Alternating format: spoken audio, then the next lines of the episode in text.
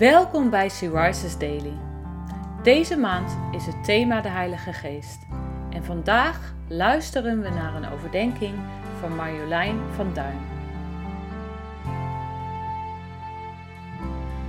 We lezen uit de Bijbel Efeziërs 1, vers 13 en 14. In hem bent ook u, nadat u het woord van de waarheid, namelijk het evangelie van uw zaligheid, gehoord hebt. In hem bent u ook toen u tot geloof kwam, verzegeld met de Heilige Geest van de belofte, die het onderpand is van onze erfenis, tot de verlossing die ons ten deel viel, tot lof van Zijn heerlijkheid. Als je gelooft dat de Heere Jezus ook voor jouw zonde stierf, dan mag je weten dat de Heere jou lief heeft. Als je getrouwd bent, draag je vaak de achternaam van je man. Als je niet getrouwd bent, heb je ook een achternaam, zodat mensen weten bij wie je hoort. Dat is in geestelijke zin ook zo. Als je de Heere lief hebt, gaan mensen dit aan jou zien.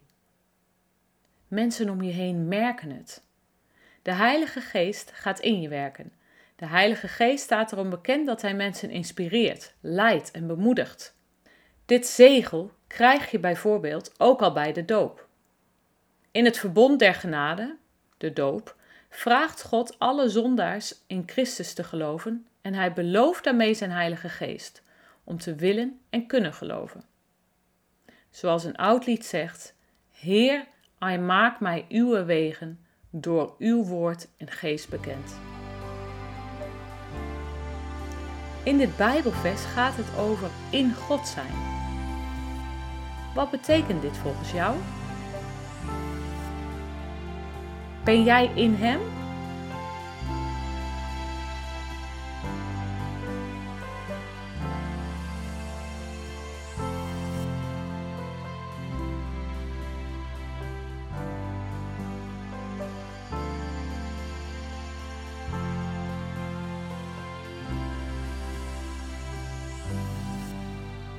Lieve Vader, we kunnen u niet vaak genoeg bedanken voor uw Heilige Geest.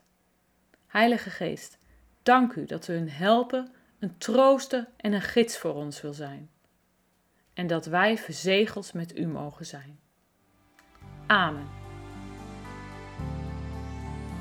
Je luisterde naar een podcast van Syrisis.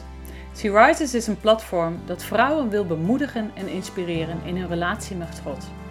Wij zijn ervan overtuigd dat het Gods verlangen is dat alle vrouwen over de hele wereld Hem leren kennen. Kijk op www.she-rises.nl voor meer informatie.